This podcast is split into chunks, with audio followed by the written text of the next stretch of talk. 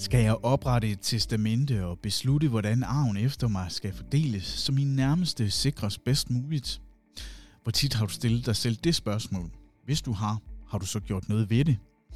Uanset om du er gift, single, samlevende, har fællesbørn, særbørn eller ingen børn, er det relevant at tage stilling til, hvordan du sikrer dig selv og dine nærmeste bedst muligt, når du en dag ikke er her mere eller ikke selv kan tage beslutninger. Jeg har inviteret familieadvokat Jens Axel Krukov til at overbevise mig om, hvorfor jeg skal tænke på og tage stilling til, at jeg på et tidspunkt ikke er her mere. Velkommen til. Tak skal du have. Og Jens, lad os springe lige ud i det. Hvorfor skal jeg og alle andre for den sags skyld tage stilling til testamente og arv? Jamen, øh, det er meget, meget korte øh, svar indledningsvis. Det er egentlig, at det skal du gøre af hensyn til dine efterladte. Sådan så de egentlig får at vide, hvordan du bedst ville have haft det med fordelingen af, hvad du nu har. Så det er faktisk en hjælp til din efterladte at lave testamente. Øh, det lidt øh, dybere svar, det er, at man jo også måske har nogle ønsker om, hvordan øh, ens øh, formue skal fordeles. Det kan være, at den ikke lige nødvendigvis skal fordeles lige. Hvis man nu eksempelvis undervejs øh, har givet gaver til nogle børn, eller hjulpet nogle børn med lån eller kautioner, øh, og andre ikke har fået det, jamen så har man måske et ønske om at få bragt, øh, om man så må sige, balance i vægtskålene. Endelig er der også nogen, som egentlig godt vil, øh, vil prøve at øh, beskytte arven imod en kommende skilsmisse ved, ved børnene. Og det er faktisk en udvikling, vi kan se, der, der i stigende grad bliver mere og mere almindelig, at man i dag går arven til sine børn til særeje. Endelig, når nu vi har børnene fremme øh, i projektørlyset her, øh, er der også nogle overvejelser, man kan gøre sig. Og det er navnet, hvis man har børn, der ikke er helt voksne endnu.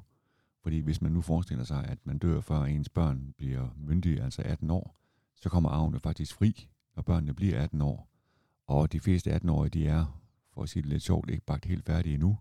De kan faktisk godt tåle en halv time mere i ovnen. Øh, de er altså ikke modne nok til at kunne styre den formue, de pludselig får ansvaret for. Derfor så kan man båndlægge en arv, så den kommer fri på et senere tidspunkt, hvor man sådan er vokset lidt mere i karakter. Og så kan man undervejs øh, frigive til uddannelse og købe fast ejendom og sådan nogle ting.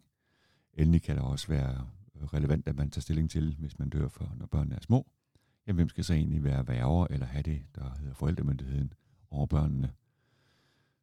Når man så laver et øh, testamente, så er det egentlig vigtigt, at man lige prøver at tænke øh, nogle flere dødsfald frem. Øh, det er klart, man kan selvfølgelig godt øh, forholdsvis nemt overskue, hvad skal der ske med det, jeg selv efterlader mig. Men øh, hvis man er i et forhold eller er gift, jamen så skal man jo e-, egentlig tænke øh, to forhold frem, to dødsfald frem, øh, og se, hvordan øh, fordelingen så bliver i den sidste ende.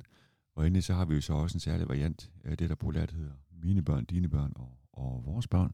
Og er man i den situation, jamen så, øh, så er det jo vigtigt at, at vide, at der faktisk, når den første dør, sker en, en ret betragtelig formuevandring over til den efterlevende, og dermed til den efterlevendes børn, og de går så fra ens egne børn, hvis ikke det er fælles børn. Så der er alle mulige grund til, at man lige sætter sig ned stille og roligt øh, og gør sig nogle overvejelser om, jamen hvad tænker jeg egentlig, der skal ske med, med det, jeg nu har. Øh, og det gælder sådan set alle, alle mennesker. Ja, fordi hvad, øh, hvad kan konsekvenserne være, hvis jeg så vælger ikke at tage stilling til noget, altså nærmest overhovedet? Jamen, øh, hvis du ikke tager stilling overhovedet, som i overhovedet ikke, jamen så øh, har vi jo afloven, der ligesom regulerer, hvordan arven så bliver fordelt. Øh, og afloven, der, der har vi nogle forskellige arvingegrupper. Øh, vi har nogle børn og en ægtefælde, der er tvangsarvinger.